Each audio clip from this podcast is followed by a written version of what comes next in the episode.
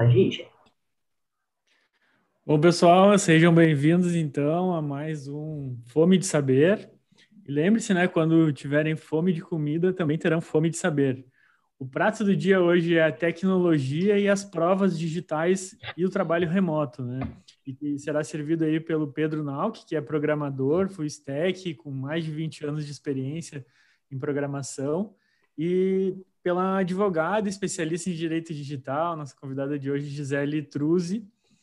E como de, de praxe, a gente vai cortar aqui, ser bem breve na apresentação para ir direto para o conteúdo, que a ideia é ser uma live bem, bem rápida e objetiva aí, para a gente uh, não atrapalhar tanto aí a, o horário do meio-dia.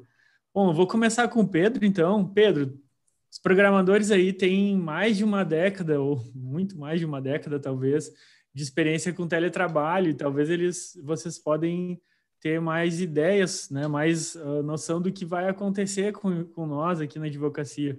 Então, eu queria que tu tivesse dado, tivesse possibilidade de dar um parecer, contar para nós um pouco da realidade do teletrabalho, do trabalho remoto, dos devs brasileiros, né, inclusive trabalho para exterior e, e essa realidade que os devs têm vivido hoje.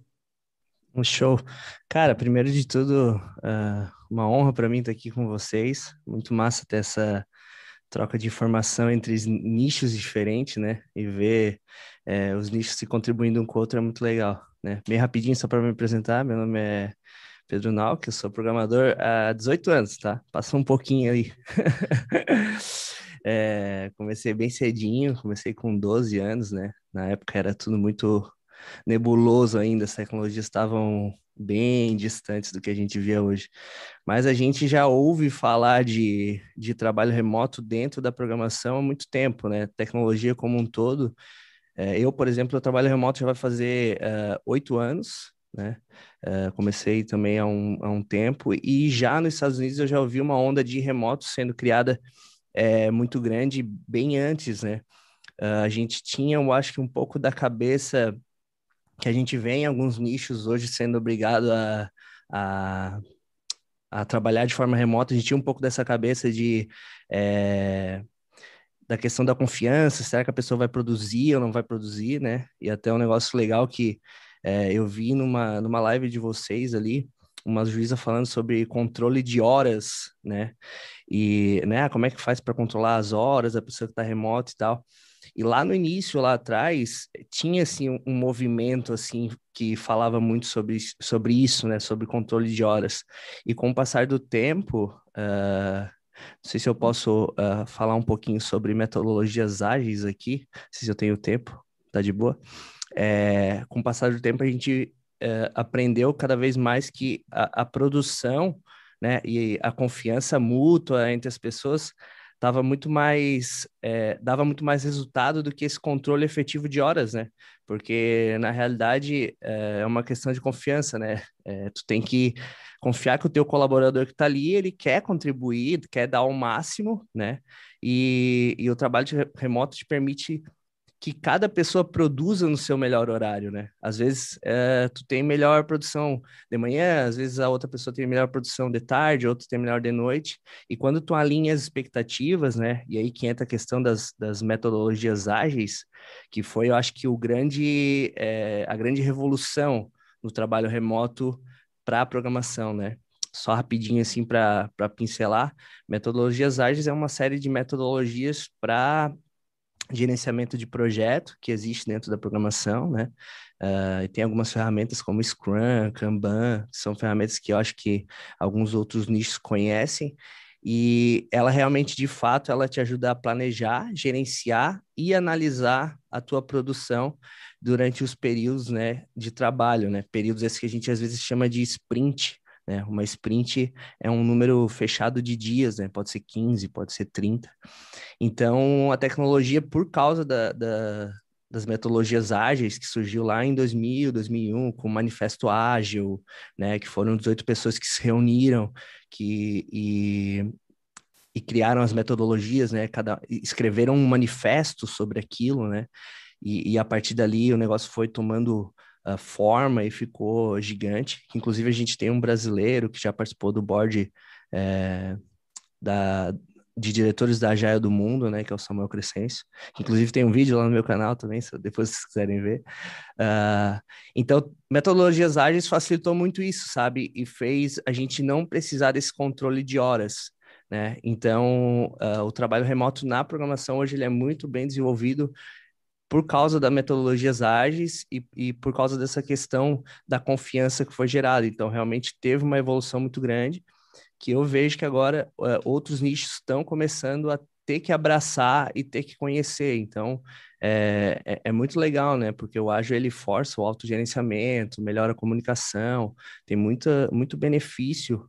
Então, eu vejo outros nichos abraçando e acho muito legal, assim, né? Por exemplo, a DVBox implementando coisas de ágil, né? Dentro de, do direito, né? De uma forma bem inovadora e bem é, revolucionária, né? porque uh, o direito que por si só eu acredito, né, por, por, eu ver, sou um não sou um leigo nisso, mas acredito que tem muita burocracia, né, tem a parte burocrática, né, então tu alinhar a burocracia com essa agilidade é realmente um trabalho bem difícil. Certo. Não, até esses, só contribuindo aqui, teve uma empresa aqui de Florianópolis bem grande, bem conhecida, que tentou implementar tem um monte de programador lá, o controle de, de horas por, por remotamente, né? Ali, pela, pelo login no, no software.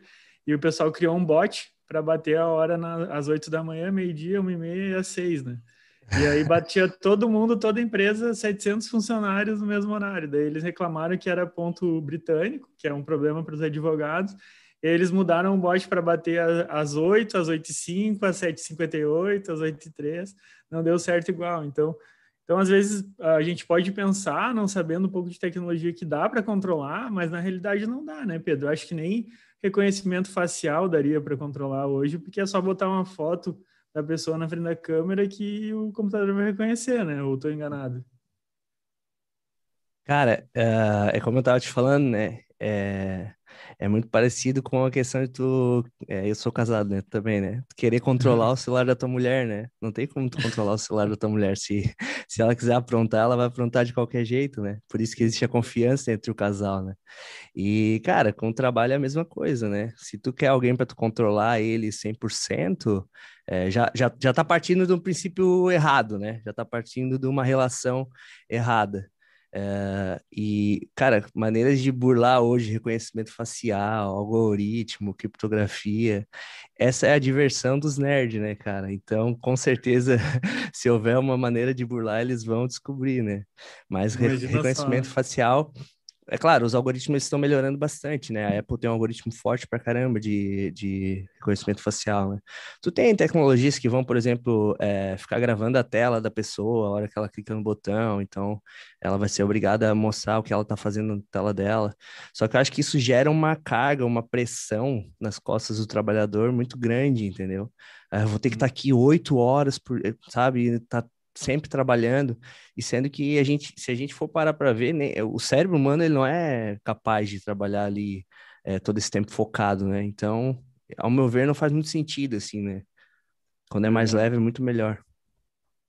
Valeu, meu. Uh, Gisele, na tua visão de teletrabalho para advocacia, como é que vai ser depois da pandemia? A gente vai continuar evoluindo ou vai voltar a ser como antigamente? Ou não vai ser como está agora, mas não vai ser como antigamente? Conta para nós aí como é que é essa tua visão. Bom, primeiro, muito obrigada pelo convite, Edu. É muito legal estar aqui conversando com vocês, né, nesse período aí que a gente tem passado tão distante das pessoas, tão sedentos de um eventinho presencial, né, para fazer um networking né, com o pessoal. Então, eu acho bem legal vocês propiciarem essas rodas de conversa, né, para a gente poder manter isso ativo. Então, advogado sente muita falta disso, né, então, é, acho bem legal as iniciativas de vocês também, é, para a gente levar conhecimento para o pessoal, né? Bom, é, eu também tenho uma linha de pensamento parecida com a do Pedro, né? Eu acho que não dá para controlar o celular de ninguém, nem do homem, nem da mulher, muito menos do seu colaborador, né? Se você quer controlar alguém, então compra um Tamagotchi. Lembra dos anos 90? Acho que o Tamagotchi talvez seja um pouco mais controlável. Acho que nem um vaso de planta dá para você controlar, porque se você até colocar um aplicativo para você regar né, em determinados dias, em algum momento você vai esquecer, e aí, dependendo daquela planta, não vai absorver a quantidade de sol que ela deveria, do jeito que você esperava, até a planta ali, que é estática, ela vai ter um desenvolvimento diferente, né? Então, eu acho que relações humanas devem ser pautadas pela confiança, né? E aí você é, se municia de documentos específicos, né? Então, cria um termo de confidencialidade, né? normas, políticas de segurança da informação, isso também tem que ter no escritório de advocacia, porque você está abrindo a tua rede para o teu funcionário, para um estagiário, para um advogado associado, né? Então, cria uma documentação consistente, é, em que tenha lá sanções, caso ele viole isso, né? Para você se utilizar disso no futuro, né? Mas em geral vai pela confiança. E eu acho que desde sempre o trabalho do advogado ele pode ser executado de qualquer lugar, né? Então, desde que a gente tinha internet, a gente podia trabalhar onde a gente quisesse, seja em casa, no, na sala da UAB, no fórum, na Praia do Campeche, em Floripa, né? Em qualquer lugar dá para a gente trabalhar, né? Eu falo que a gente carrega um pouquinho do, do escritório na cabeça, né? Eu lembro quando eu era estagiária, pegava ônibus aqui em São Paulo, às vezes eu tinha ideia de petição, eu andava sempre com um caderninho, né? Sempre fui escrever muito. Então eu ia começando a redigir as petições dentro do busão, assim, no caderninho mesmo. Então qualquer lugar é lugar, né? Então acho que é um tipo de trabalho que, por ser um trabalho intelectual, assim como o do desenvolvedor, dá para ser executado de qualquer lugar. Você tem a, a infraestrutura, que é o seu cérebro, na tua mão, né? O resto são ferramentas, são adicionais que vão te facilitar essa demanda, né?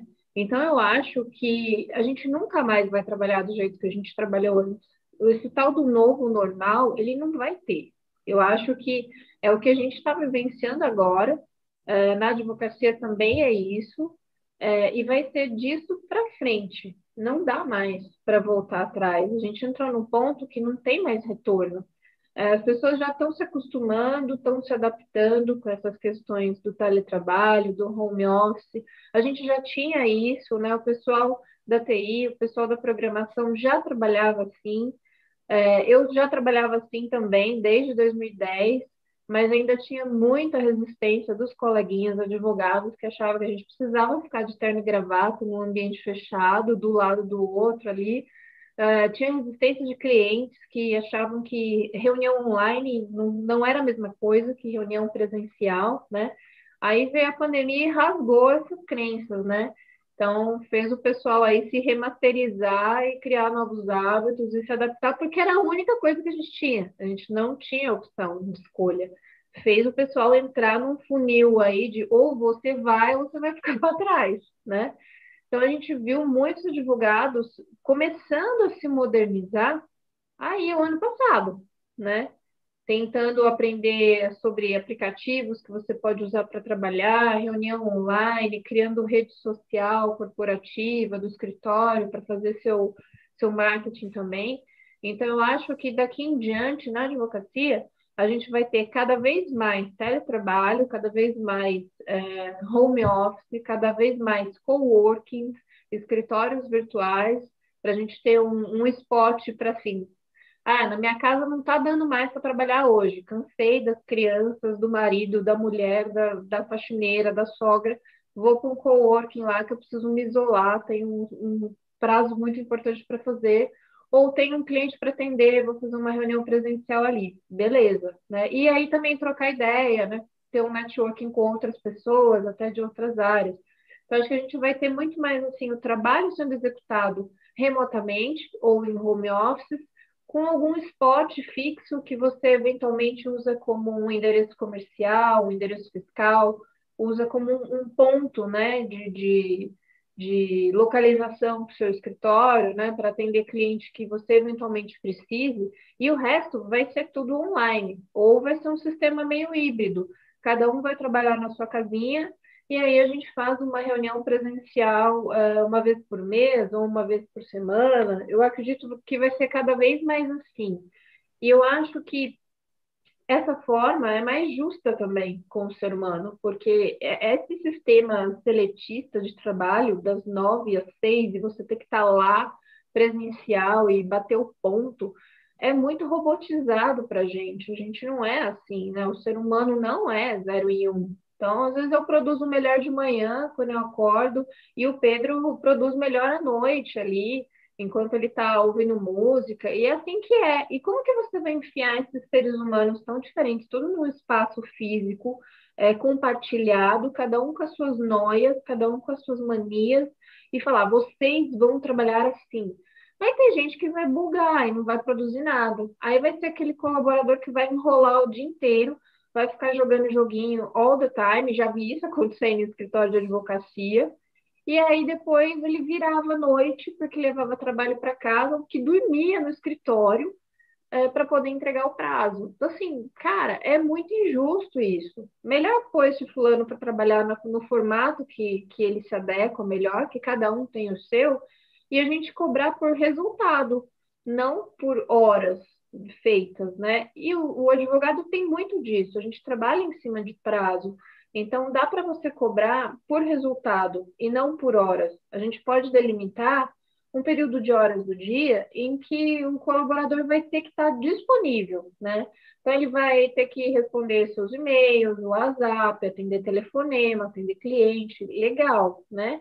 mas aí você estabelece prazo, né, datas limites de entrega e não aquele horário engessado, né? Aqui no escritório, para você ter ideia, é, eu estou em São Paulo, a advogada que trabalha comigo, a Beatriz, está em Campinas, eu tenho meu sócio que tá, se divide entre Rio de Janeiro e Brasília, cada um está num canto, e a gente sempre entrega tudo com muita qualidade, e isso já há muito tempo, desde 2010, né? Então, acho que não tem mais volta. É daqui para frente. E quem não se adaptar vai se lascar. Vai ter que ser ou vai ou racha, ou vai ter que aposentar as chuteiras e fazer outra coisa, porque não dá mais para a gente querer ir contra o mundo, né? Querer ir contra essa onda. Então, acho que é mais ou menos assim: é um é mecanismo de adaptação que a gente está passando. E talvez quando as coisas começarem a, a, funcionar melhor, em questões de aglomeração e tal, talvez a gente tenha mais sistemas híbridos, né? até porque as empresas viram que é mais econômico esse esquema de home office teletrabalho. Então, você fecha é, pontos físicos em que pagava um aluguel gigantesco, né? Coloca a galera no coworking, ou cada um faz ali o seu home office, a empresa é, ali compromete com infraestrutura, com máquinas, né? Com dispositivo e tal e vamos embora. O negócio é entregar resultados. Se você está na praia, se você está na sua casa, pouco importa. Chegando para mim o negócio no prazo, eu acho que é, que é isso que vale. Porque no final das contas, o cliente também vai ver isso. O cliente do Pedro vai ver se aquele programa está funcionando legal, se as interações estão rodando, as funcionalidades estão todas ali. O meu cliente vai querer saber se o protocolo é feito no prazo, né? Se foi bem feito, foi bem redigido, se o documento, o contrato que ele pediu também está né, dentro do prazo. Agora, se a gente fez no, no com notebook é, no quarto assistindo Netflix, ou se você fez no escritório, isso não vai importar para ele, né? Verdade, verdade. É, eu acredito que a, a gente está vivendo assim um momento que muitos escritórios, o pessoal vem falando para nós aqui, né, alguns clientes também, que alguns escritórios que estão no híbrido ou estão no presencial até, porque tem muita gente ainda que está no presencial com o escritório fechado sem atender ninguém, né? Uh, não decide, sabe? Tipo, tá em cima do muro. Será que depois da pandemia eu volto para casa? Ou será eu fico em casa, aliás, né? Ou será que eu volto para o escritório? E tem muita gente nos relatando também que está com intenção de trocar de casa, porque mora numa casa pequena, mas passava o dia fora. Só que o, o CEO, né, o sócio do escritório, não decide se vai ir para o remoto ou não. Às vezes o escritório está lá numa sala gigantesca, com um aluguel super é. alto ainda. E eu acho que é o momento de tomar essa decisão, né? Mas é. assim, vamos indo para o próximo ponto que, que vocês falaram aí bastante em celular e tem bastante a ver com a nossa pauta de provas, né? Uh, Gisele, para ti primeiro, uh, a gente tem uma mudança aí também nessa transformação digital em relação à parte probatória, que eu quero aproveitar vocês dois aí, que é um ponto que vocês dois têm bastante em comum aí nessa, nessa área. Uh, celulares, né, produção de print, foto, essas coisas. Uh, tu pode compartilhar com nós aí o que, que tem ganhado de relevância, né, o que, que tem assim de mais atual em relação a provas digitais hoje na advocacia brasileira? Uhum. Eu acho que hoje em dia, né, com, com a massificação da tecnologia, dos dispositivos móveis, eu acho que uma prova que veio para ficar é o print, né? Todo mundo tem print de alguma coisa, todo mundo já usou um print de algo para comprovar uma situação ou anexar em um processo. Então, acho que o print é a grande maneira de prova simples e prática que todo mundo usa, né? Em qualquer profissão, em, em qualquer área, né? E só que aí a gente tem algumas reservas, né, na nossa área do direito, principalmente para processos judiciais, né? Então, pode ter um juiz mais chato que não vai aceitar um print, vai alegar que é um arquivo JPEG que pode ser editado. A outra parte, né, se for um advogado especialista na área, já vai levantar essa lebre também na contestação, né? Então, quando a gente vai usar um print como prova, que eu acho que é a forma de prova que o pessoal está mais usando na atualidade, é, a gente tem que pensar primeiro, para que, que eu vou usar essa prova? Né? É para um processo judicial ou é para um documento extrajudicial? Se for com um documento extrajudicial, qualquer situação extrajudicial, beleza, eu acho super válido. Agora, se for para instruir um processo judicial, aí a gente tem que começar a pensar: será que dá para eu gerar essa prova por um outro meio também mais forte, né, mais válido? Ah, sim, dá. Dá para fazer uma ata notarial. Beleza. Então, a gente pode fazer uma ata notarial disso daí. O indivíduo vai no cartório de notas, né? É, ali o, o, notário vai conferir aquele material no próprio celular da pessoa, vai acessar do computador do cartório, tudo bem. Mas, às vezes, que é uma realidade brasileira, a ata notarial fica muito cara inviabiliza a instrução do processo. Às vezes, dependendo da situação, né, do advogado, da, da, do que precisa ser provado, às vezes uma ata notarial vai ficar quase o valor dos honorários desse advogado. E aí, o cliente não vai querer pagar, né? Aqui em São Paulo, a gente tem atas notariais que ficam muito caras, né? Eu já conversei com colegas da Bahia, do Nordeste, de Recife, Existem atas notariais lá que dá para se fazer com menos de 100 reais, né? Aqui em São Paulo, a gente não faz uma ata notarial por menos de 300 reais, né? E aí, dependendo da quantidade de prints que você vai inserir nessa ata, cada print vai ter um acréscimo de 100, 150 reais por folha. Então, dependendo da situação, você chega fácil em 1.500 reais. E aí você inviabiliza, né, aquele custo todo, né? Aí a gente começa a pensar, bom, é, eu preciso ter uma prova mais forte que um print, mas não dá para gastar com ato notarial. E agora, o que, que eu vou fazer, né? Aí a gente tem umas alternativas muito legais, que são sites que auxiliam a gente gerar essa prova por meio de blockchain, né? Ou um outro tipo de tecnologia. Então, a gente usa muito aqui dois sites de duas empresas, também não estou ganhando nada para falar delas. É, uma é a Original My, e a outra é a Verifact.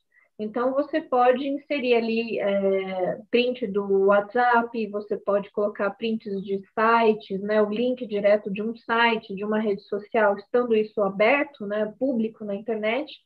É, esses sites geram um relatório que autentica, né, ele faz aquela conversação entre aquele conteúdo que está sendo gerado e o conteúdo original e fala que aquilo é autêntico e tem um hash, né, tem uma autenticação numérica, que é como se fosse um RG daquele documento, você pode conferir no site da empresa depois que aquele documento é original e tal. Isso aí se consegue gerar na hora, coisa de 15 minutos, 30 minutos no máximo, você já tem esse PDF gerado dessa prova digital, né? Que aí o próprio cliente pode gerar, o advogado que instrui o cliente a fazer, o cliente já faz ali, já paga com o seu cartão de crédito, ou advogado que, que gera esse relatório, e aí você pode usar para qualquer situação. Então, a gente está usando muito esse tipo de, de meio de prova digital como uma alternativa à ata, né, que é aquela coisa mais burocrática, mais demorada, muito mais cara, né? E agora também os tribunais estão usando o WhatsApp para intimações judiciais, né? A gente já teve várias notícias aí dos tribunais de, de vários locais do Brasil que estão validando as intimações judiciais pelo WhatsApp.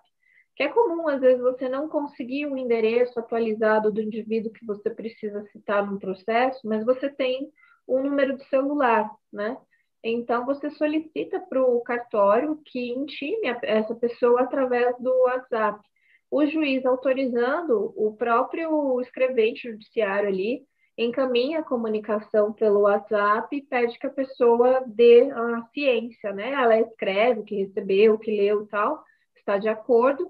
Aí o, o escrevente vai fazer uma certidão uh, ah, para inserir nesse processo declarando que ele encaminhou aquele conteúdo, aquele ofício, aquele despacho pelo WhatsApp, que o sujeito leu, que deu ciência, ele coloca o print da tela.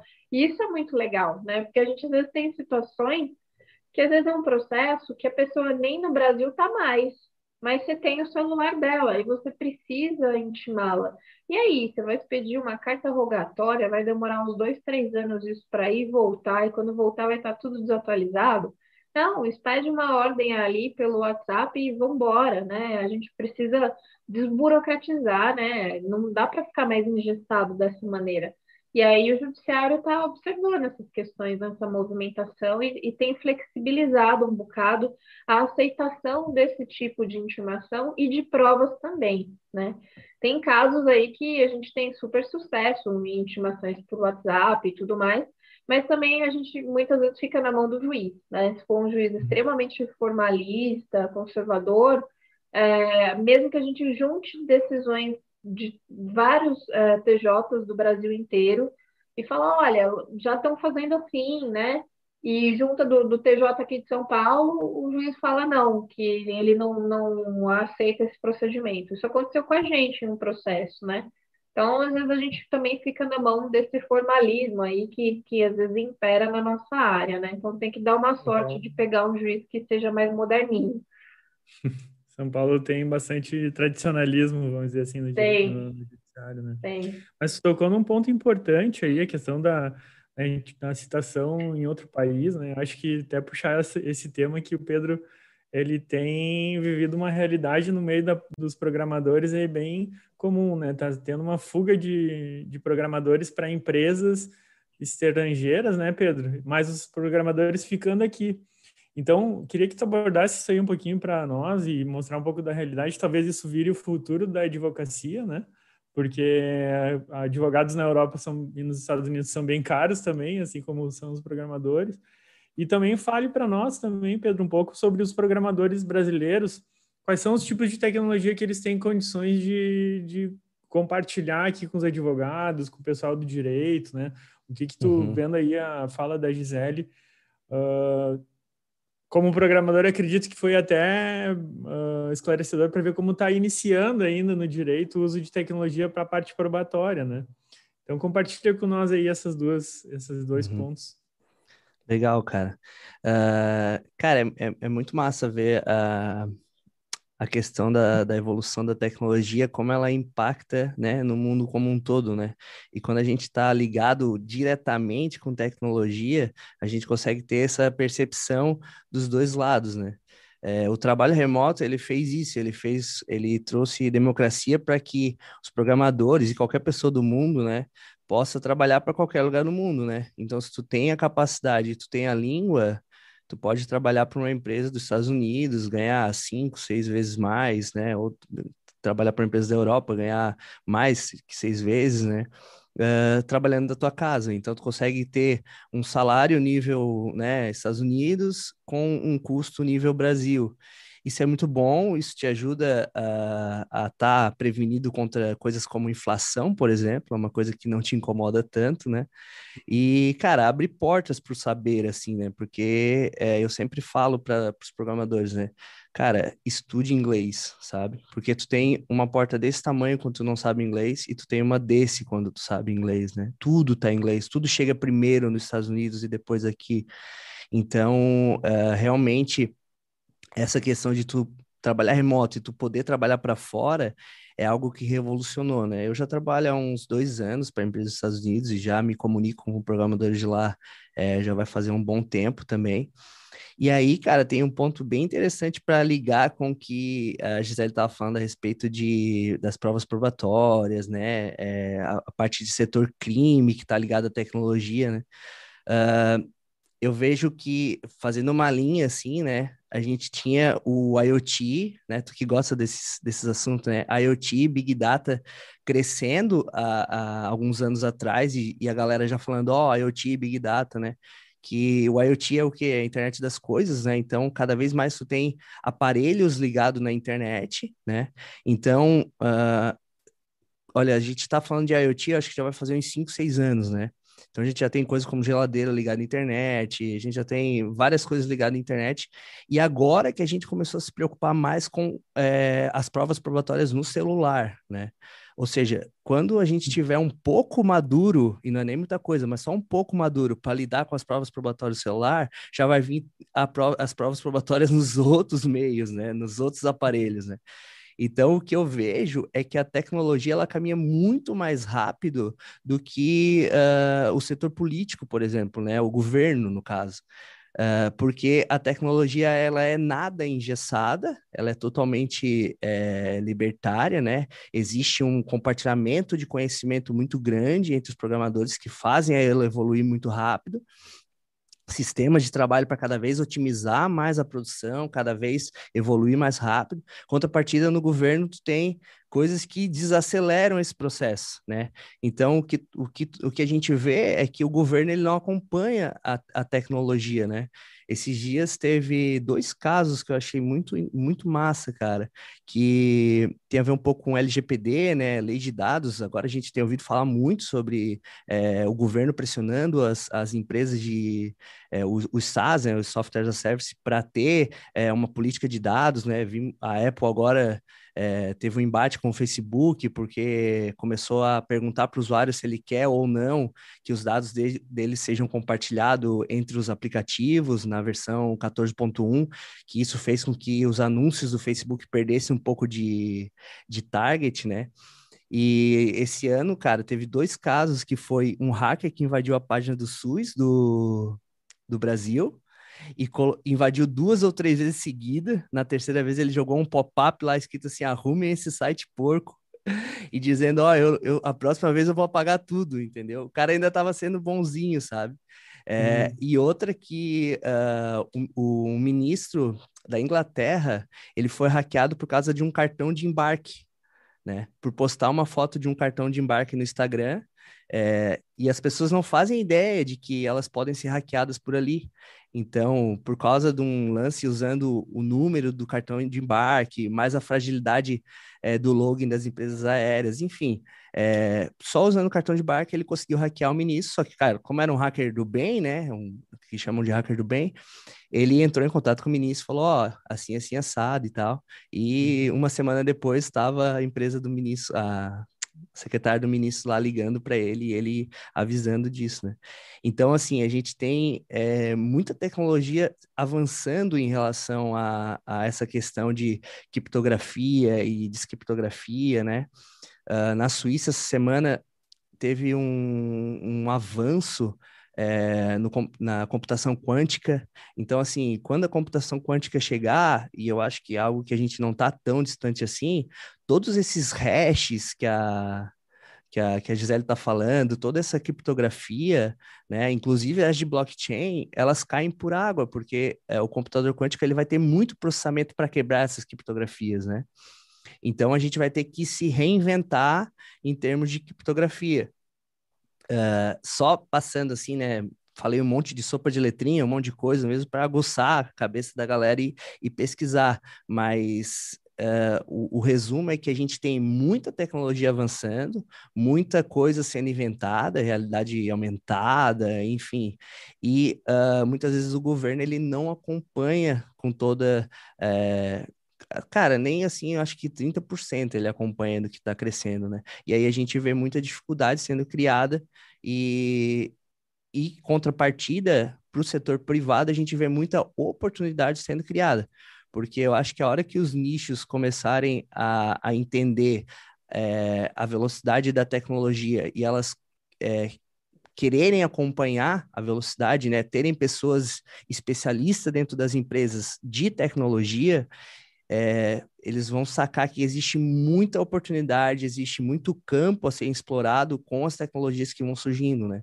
Uh, então, por exemplo, a gente estava falando sobre, mas é, se o direito começar a enxergar que existe realidade aumentada, computador quântico, big data, né, IoT, é, a empresa pode se antecipar a essas tecnologias e começar a pensar o que, que eu posso fazer com isso, né? É, quero ser um pouco mais reativo Uh, em vez de ser uma pessoa, em vez de ser uma, quero ser um pouco mais proativo, em, ser, em vez de ser uma pessoa reativa, né, que espera a tecnologia cair no meu, no meu colo, não. Eu quero ir atrás, eu quero entender, opa, isso aqui, então é dessa forma, então vou botar o dev para pensar um pouco com o advogado para descobrir as, uh, as oportunidades que existem, sabe? Eu acho que esse caminho aí é, é o caminho, né? Porque, como a Gisele falou, a gente não, não tem mais como voltar atrás. É, a pandemia só avançou 5, 10 anos de coisas que a gente ia ter que fazer lá na frente. Ela só avançou isso, né? Só trouxe um pouco a história um pouco para frente. É, mas eu acredito realmente que cada vez mais, né? São só coisas que a gente já via no ramo de tecnologia, agora é, é espalhando para outros lados. E e, cara, um fator chave, assim, que eu sempre comento, a tecnologia ela evolui muito rápido por causa do compartilhamento de conhecimento que existe, né? Existe muito trabalho mútuo, inclusive entre os grandes players, é, compartilhando conhecimento. Então, um grande player aqui, uma ferramenta, o outro grande player ajuda a a manutenção daquela ferramenta, eles trocam ideias sobre aquele assunto e o negócio cresce muito rápido. E em alguns lugares a gente vê, às vezes, um, é, algo assim de, ah, quero controlar a minha ideia, não quero falar para ninguém, não quero compartilhar conhecimento. O que eu faço aqui, eu aprendi, eu desenvolvi, eu vou guardar só para mim, ninguém mais vai saber. E isso é um pouco egoísta e acaba fazendo com que a evolução ela não seja tão rápida, né? Então, esses pontos, cara, eu acho que, assim, é, essa colaboração está começando a ser disseminada e vai ser o ponto-chave para que tudo caminhe na mesma velocidade, sabe? Uhum, uhum. Ah, a advocacia colaborativa é um ponto que a gente bate muito aqui no DVBox, porque tem muito essa visão de guardar o conhecimento para ti, né? E o pro bono do, do programador é open source, né? Pedro, Sim. só comentar aí o nome do teu... Tu tem um baita projeto de open source, né, Pedro? Puder Sim. compartilhar aí para quem quiser olhar no GitHub, é isso? Aham, uhum. github.com.br doxy, é, Pedro Nock barra doxy, né? É, D-O-C-Z, é um projeto global bem grande, é, open source também. No, nos comentários depois aí para quem quiser acompanhar. Mas então, passando para Gisele, Gisele, o Pedro falou de LGPD, tu é especialista na área, né? Conhece tudo isso aí, sabe qual é, onde é que que aperta os sapatos das empresas, onde é que aperta os sapatos dos advogados, né? Então, falando um pouquinho assim, de provas em geral, né, uh, nessas, nessas áreas que a gente já citou, onde é que estão as grandes oportunidades né, uh, para programadores e advogados trabalhar junto? A gente pode pensar, de repente, que a gente vai ter um direito tipo CSI, assim, no futuro próximo, né, com, com aquelas uh, provas mais tecnológicas, porque hoje em dia está bem difícil, né? Eu fiquei só um comentáriozinho. Uh, conversando com um policial civil lá no Rio Grande do Sul, o pessoal me falou que para conseguir uma balística de um homicídio, uma perícia de volta, são dois anos, né? Então, basicamente, uh, tudo está sendo processado em cima de prova testemunhal, prova circunstancial, e isso dá muito erro judiciário, possibilita as facções aí de, por exemplo, colocar a gente uh, pagando a pena de outra pessoa que cometeu o crime, né? Coisas do tipo que a gente precisa precisa enfrentar, precisa combater para melhorar a nossa realidade, né? Então, Gisele, o que, que tu acha que tem de, de oportunidades para o futuro na área de direito probatório para nós e para os programadores? Olha, eu acho que cada vez mais uh, o pessoal da TI, o pessoal do desenvolvimento, né, da, da programação e da segurança da informação vão trabalhar cada vez mais juntos com os advogados. É, acho que as, as, empresas do futuro, os escritórios do futuro vão ser aqueles multidisciplinares, em que a gente tem TI jurídico formando um grupo só. Não tem mais aquela segmentação ou as rixas que a gente via né, há uns anos atrás. Porque todas as nossas relações hoje em dia, relações sociais, jurídicas, comerciais, né, é, de amizade, amorosas, tudo está indo para a internet, né? Ou já estava na internet, e aí a pandemia acelerou isso. Então, é natural que a gente migre toda a nossa vida para o mundo online. Consequentemente, a gente tem essa migração de tudo que nos cerca em termos técnicos também para o mundo online, aí é onde entra o pessoal da programação, né? Então, a gente tem cada vez mais TI jurídico dando as mãos. A gente vai ter aí é, muitos softwares, muitas questões jurídicas, é, questões de provas. A gente tem os sites dos tribunais né, que já rodam há muito tempo com peticionamento eletrônico. Então, acho que cada vez mais a gente vai estar ajustando essa engrenagem entre tecnologia e jurídico, né?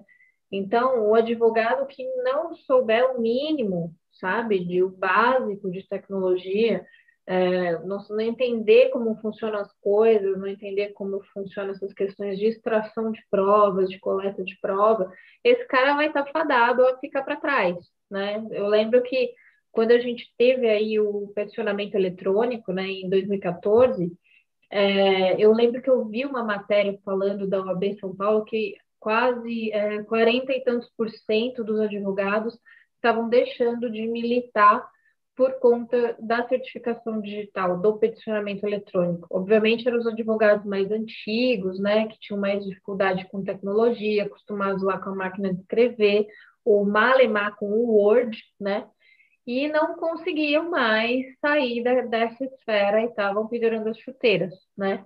Então, se hoje o, o, advogado pensa, ah, porque eu faço isso há 10 anos, há 15 anos, sempre deu certo, vou continuar fazendo assim, esse profissional está perdido, ele não vai ter futuro, porque o tempo está muito rápido, as mudanças tecnológicas e, obviamente, isso reflete no direito, estão cada vez mais avançando aí, a gente vai ter que se adequar, sabe? O advogado que é avesso à tecnologia, ele não tem futuro daqui em diante, né? Então, a gente vai ter, eu acho que é, é o que eu e, e, a minha assistente, a gente conversa muito, a gente fala assim, que daqui a um tempo tudo vai ser direito digital. Não vai ser, ah, o direito de família, o direito tributário, vai ser tudo direito digital. Por quê? cada área do direito vai estar embaixo dessa tecnologia, né? Então, o advogado que é, gosta de tecnologia, o advogado micreiro que eu falo, né? É, se enfia nisso, vai fazer curso, vai fazer especialização, vai fazer reciclagem, se você já manja de alguma coisa, é, vai ter um campo muito bacana para atuar, né? A segurança da informação também está despontando cada vez mais, né? A segurança da informação teve um período áureo há uns tempos atrás, ficou meio esquecida. Aí, com a LGPD, ela veio à tona, né? Ela é a menina dos olhos agora, na programação e na, na advocacia também, né? Porque os advogados não pensam que eles vão ter que implantar a LGPD para eles mesmos, né? A gente trata dado pessoal todo santo dia. Qualquer contrato de honorários, qualquer procuração é um tratamento de dados pessoais. Então, a gente também precisa ter segregação de função, tem que ter segregação de rede, tem que ter termo de confidencialidade com colaborador, com estagiário, né? Ah, eu tenho um, um site do meu escritório que eu tenho acesso restrito para o cliente acompanhar o andamento do, do processo dele. Beleza, mas você tem é, por nível de informação, o que ele vê, o que ele não vê, ele vai ver tudo, né? Tem que começar a pensar. Aí também está a segurança da informação implantada, né? Tem a questão das provas eletrônicas. Né? O advogado tem que saber como coletar a prova eletrônica, como auxiliar o cliente nessa coleta, né?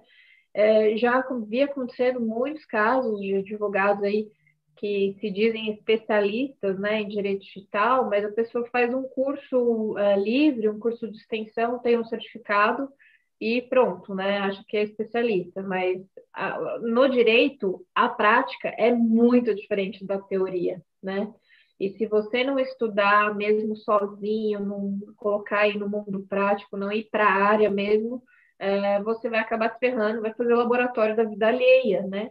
Então, tem muito advogado aí que eu vi atuando em casos em que você precisa extrair um cabeçalho de e-mail, né, é, para questão de quebra de sigilo de P, e aí o advogado pede para o cliente é, reencaminhar o e-mail para ele, ao invés de manter esse e-mail original, íntegro na máquina, e salvar como um anexo, né, para manter a sua integridade.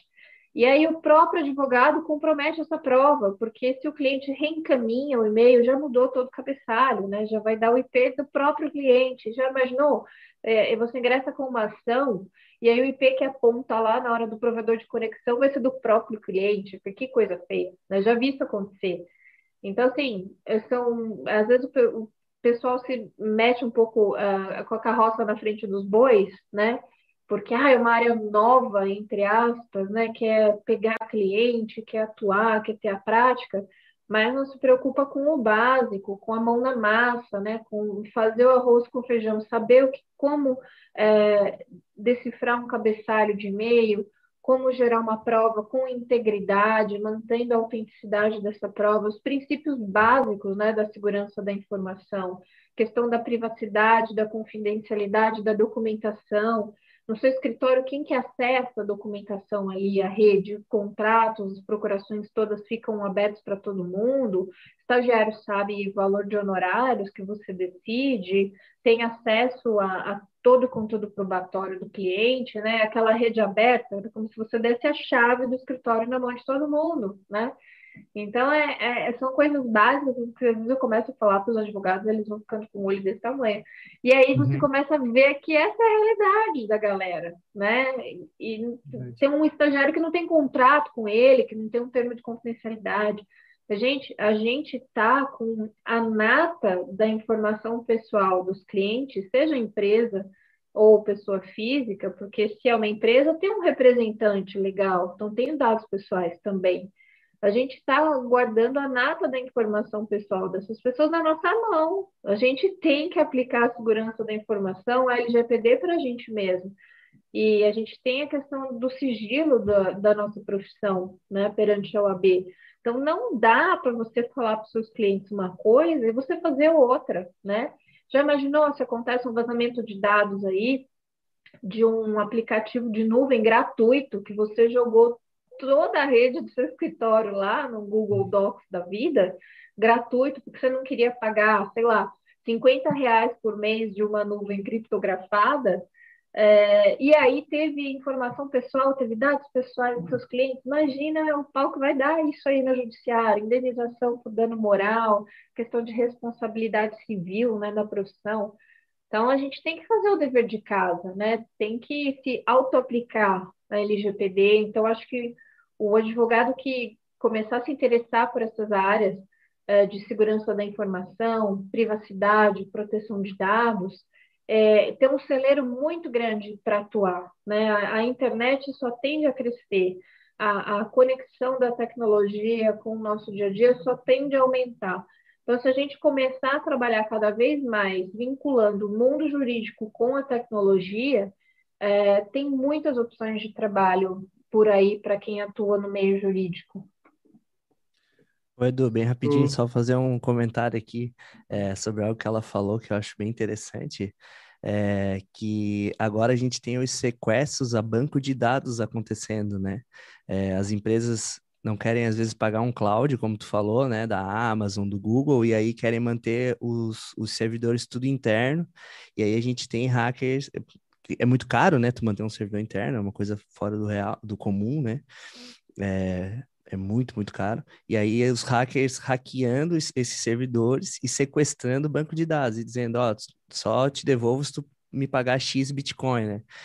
Então é algo bem, é, bem interessante mesmo ser comentado. Aconteceu agora no Tribunal do Rio Grande do Sul algo parecido, até nem sei como é que foi o desfecho, mas pessoal estava proibido todos os servidores de acessar o seu próprio e-mail e fazer o login no sistema, né? Esse mês ainda. É bem, bem crítico. Mas a questão dessa da segurança da informação é um baita de um, de um campo para se trabalhar, né? Tem muitos escritórios, eu vejo em São Paulo aí, né, Gisele? Tem bastante escritórios com programadores já dentro do escritório, né? Até uh, li uma entrevista de um dos maiores escritórios, um dos CEO dos maiores escritórios, falando que eles têm já quase 80 programadores dentro do escritório, um escritório que tinha mil advogados em 2015 e agora dobrou o número de processos e tem metade dos advogados, está com 500, né? Então, não vou falar o nome do, do escritório aqui, porque, enfim, não, não sei se posso ou não, Mas uh, isso aí é uma das, que, das outras tecnologias, que é a IA, né? Inteligência artificial dentro do escritório, algoritmos de reprodução. Enfim, Pedro, compartilha com nós então, o que, que os programadores brasileiros podem contribuir de fato com o direito e com a advocacia atualmente, digamos assim, para a gente trabalhar junto, né? O que, que a gente pode inventar, o que, que a gente pode fazer, quais são as tecnologias que os programadores brasileiros dominam, né? Porque eu acho que fora da área de tecnologia, muita gente fica pensando, não, mas será que os programadores brasileiros são tão bons quanto os gringos, né? Sabem, dominam todas as mesmas tecnologias. Eu sei que qual é o que o nível é praticamente o mesmo, igual, na verdade, mas é muito bom ouvir de alguém na área, né? Compartilha com nós todas essas ideias aí. Show, show. Cara, é, hoje né, eu tenho orgulho de dizer que os programadores brasileiros são dos melhores do mundo, né? É, são muito bons mesmo. Não só são praticamente iguais, como muitas vezes são bem melhores do que as pessoas de fora. E por um fator, tá? É, que é o nosso ponto fraco, mas virou o nosso ponto forte. O brasileiro está muito acostumado a lidar com problema, né? Está muito acostumado com o jogo do improviso, o famoso jeitinho brasileiro, né? E programação, no cerne da questão, ela é isso, ela é, é criação de algoritmo para resoluções de problemas, né? Então tu tem uma cultura que sempre favoreceu o cara a improvisar, a saber, a ter lógica para como é que eu vou resolver isso, como é que eu vou fazer aquilo, né? A gente tem golpes hoje assim no Brasil que são feitos com uma lógica que é assim de cinema. Então o programador brasileiro, ele é muito bom é, por esse fator, né, de que naturalmente ele tem que, que se virar, né, e aprender a lidar com problemas, e por outro fator que ele está acostumado a trabalhar para caramba, né, está acostumado a fazer hora extra e tal, e quanto os programadores de fora é bem diferente, né, cinco horas da tarde eu vou embora e deu e já era. Então, é, eu vejo que, cara, tem muita mão de obra qualificada no Brasil, Porém, tu tem a questão de que as empresas de fora elas já notaram isso e elas estão fazendo, estão é, catando em massa, assim. Então, é, elas estão vindo aqui pegando forte os brasileiros e isso leva o, o preço do salário lá para cima, né? Então, para tu conseguir trabalhar com programador, tu tem que ter alguns outros benefícios, como trazer ele para a cultura da empresa, né, plano de carreira, esse tipo de coisa, para que tu, para que o salário não seja o grande diferencial e por mais 5 ou 10 mil ele vá sair da tua empresa, né? Então, é, isso infelizmente são coisas que acontecem, é a realidade. Porém, tu tem um mercado de tecnologia que é, as empresas de tecnologias querem mais pessoas sênior e pleno do que júnior. E tu tem uma massa de programadores júnior sendo formada agora. E esses programadores júniores, muitos deles estão sim à deriva, sem trabalho, porque as empresas não querem treinar. Então, eu vejo uma oportunidade para outros nichos que estão mais dispostos a treinar, talvez catar esses programadores júniores, né? Porque às vezes tu não precisa ter um nível de tecnologia tão forte quanto uma empresa de tecnologia, é, catar esses programadores júnior e assim ter alguns benefícios como economia de salário, é, formar a cultura no cara. Claro, tu vai ter um pouco mais de custo para ensinar ele, mas pode ser um cara que pode te ajudar por ele já ter contato com tecnologia e tal. Uh, e vejo, cara, muita coisa também na parte de inteligência artificial que, que tem bastante, que é bem promissor, né? Inteligência artificial como um todo, ela ainda tá, é, é muito embrionária, é muito embrionária. O que a gente tem hoje, né, a gente brinca na, na programação que é a bunch of ifs, né, um monte de, de condição, né, um monte de código só escrito, não é de fato uma, uma inteligência que ela se se desenvolve e tal. Mas, claro, é, não, isso aí é uma, uma piada, né? A gente tem a, a inteligência artificial avançando, porém longe de ser o que, que é, ela deveria ser. Então, tem muito é, mercado para é, ações mais repetitivas, né? Como o caso lá da, da JP Morgan, que a gente é, sabe que um robô fez em três segundos o trabalho que demoraria não sei quantas horas um advogado, mas para coisas mais repetitivas, né? A lógica a gente ainda está longe. Então, acho que o mundo ideal é alinhar é, esses dois, trazer as skills do advogado para dentro do software, como a DevBox faz bem para caramba. Uh, às vezes moldar alguns SaaS que já tem mercado de tecnologia para dentro do direito, né? Então, ah, tu tem um software para gerenciar tal coisa, então trago para dentro do direito, moldo para o meu nicho e tenho aí uma oportunidade, né? Como eu falei, uso de tecnologias uh, que ainda vão sair, mas eu acredito realmente, cara, que uh, os, os advogados eles podem sim trabalhar com a mão de obra local, que é super, super boa, e, e vendo coisas que estão sendo lá fora e vendo softwares que já são consolidados no nicho de tecnologia, eles moldando, eles podem trazer para a realidade deles e criar oportunidades que não existem no mercado.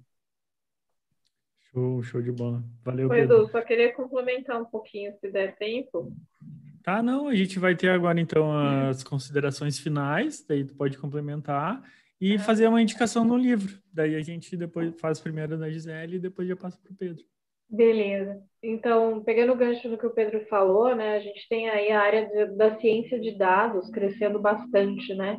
Então, temos alguns jovens aí já se formando na, em áreas relacionadas à engenharia da computação, desenvolvimento de sistemas e migrando para essa área, né? Então, tem, temos bons jovens cientistas de dados hoje em dia que estão trabalhando em grandes empresas brasileiras na parte de desenvolvimento da, das políticas de segurança da informação, privacidade, toda essa questão de dados e algoritmos, né?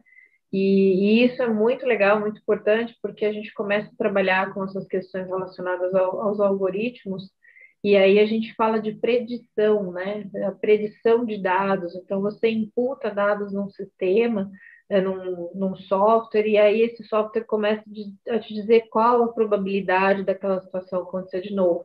Então, aí a gente pode ter situações básicas num aplicativo onde, por exemplo, simples, onde você escolhe é, alguma comida do seu gosto e vai imputando o que você acha sobre aquela comida, aquele sabor, e aí ele pode te predizer quais seriam os restaurantes que você mais gostaria, com base na, no input dos seus dados, né? Ou a gente pode ter coisas mais refinadas, como é, análise de contratos de seguro, de seguro-saúde, né, que envolvem contratos de risco, e aí o software vai analisar aqueles dados pessoais que foram imputados na plataforma e vai calcular, em base de matrizes de risco, quais são as chances daquele indivíduo, então, é, sofrer um acidente com aquele carro, aí a seguradora vai definir qual o valor do seguro com base nisso, qual seria o valor de um seguro-saúde, né, de um convênio de saúde para aquela pessoa em cima daqueles dados que estão ali. E aí, quem vai fazer o background disso daí vai ser o advogado especialista naquela área, né? Então, advogados que trabalham na área de contratos, que trabalham com contratos de risco, vão começar a migrar também para essas questões da tecnologia, porque eles vão ter que analisar se esse software não está sendo muito invasivo, se ele está de fato não está ferindo a privacidade das pessoas, né? A gente tem um bom exemplo aí das grandes redes de farmácia, né, no Brasil, que aí muitos estão fazendo cadastramento é, por biometria para você ter desconto lá na, na rede ou é o CPF. E aí, assim, enquanto o seu CPF é usado somente para fins comerciais, para você ter desconto ou não, ok, legal, né? Mas se esse CPF é utilizado para definir o seu perfil de compra, se você compra muito aquela medicação X, então isso significa que você sofre da doença Y, né? É, se você compra sempre um determinado produto, eu já começo a entender que você consome muito aquela coisa, você tem um estilo de vida assim assado. Então, assim, a gente tem todo um perfil de compra que pode dizer muito sobre a pessoa tudo com base em input do que ela compra na minha rede e aí vai estar cadastrado com o CPF dela, né? Então aí a gente também tem um advogado atrás dessas empresas, junto lá com os cientistas de dados, né, com o pessoal da programação, para analisar se toda essa operação desse software não está sendo invasiva ou não. Então a gente vai ter muito isso acontecendo cada vez mais, né? Acho que a gente está meio longe de chegar num, no esquema CSI, né, o Minority Report, né, pelo nosso judiciário, que, que é uma tartaruguinha, né, é, mas eu acho que a tendência das coisas é, pelo menos na esfera privada, é ele se alinhando é, cada vez mais, né, isso acho que vai trazer cada vez mais oportunidades muito bacanas, né, de trabalho para quem gostar de, de interagir com essas duas áreas, né. Bom, de dica de, de obra que você falou, anotei uma aqui, já que a gente está falando de questões jurídicas e tecnológicas, eu anotei um livro aqui de um colega meu, que ele é delegado de polícia, é o Igor Vinícius Nogueira Jorge. Uh, o livro dele se chama Investigação Criminal e Tecnológica. Tem dois volumes, é, é, muito bacana. Ele fala sobre toda essa questão de provas, de coleta de provas, evidências, né, perícia forense. E ele tem vários livros com essa temática, de crimes cibernéticos, de conteúdo probatório. Então, quem é, gostar de, de ir mais para essa área, pode pesquisar. O, o, Igor tem um site próprio também, onde tem lá a relação das obras que ele escreveu, e ele também tem material gratuito ali, né? Então, a gente pode absorver desse, desse conhecimento também. Perfeito, perfeito. Quem sabe até convidar ele para participar. Sim, né? sim, eu acho que ele é um bom papo para vocês. Oh, show de bola. Pedrão, diz aí considerações finais e um livro para gente, a gente uh, desfrutar aí, né? Esse sabor. Boa, boa. Uh, cara, é, eu acredito realmente que a gente está no início uh, da curva, né? Eu acredito que a gente engrenou agora e a gente está começando ainda, muita coisa tem é, para acontecer e a colaboração é a chave, cara. Colaboração é a chave, então a conversa entre as áreas vai ser é, a chave realmente para que a gente possa evoluir de forma saudável e crescer, desburocratizar, evoluir como, como um todo, né? Eu realmente acredito muito nisso. É, e, cara, eu aconselho muito, assim, às vezes também olhar outros países, sabe? É, sair um pouco do mundo do Brasil e olhar outros países. Em termos de tecnologia, a gente tem a China como sendo um país que é, tem um crescimento, assim, cara, enorme, gigantesco, que está muito à frente em termos de tecnologia. Então, tanto os advogados quanto os programadores, né, é, as empresas como um todo, olhar talvez o que está sendo feito lá para ter referência de futuro, às vezes traz um, um insight gigantesco, tá? Uh, como leitor, cara, eu sou um cara que sempre quando eu leio eu tento fugir um pouco da tecnologia, né? Sempre é, tento sair um pouco para dar uma esparecida, né? Porque vivo tecnologia o dia inteiro.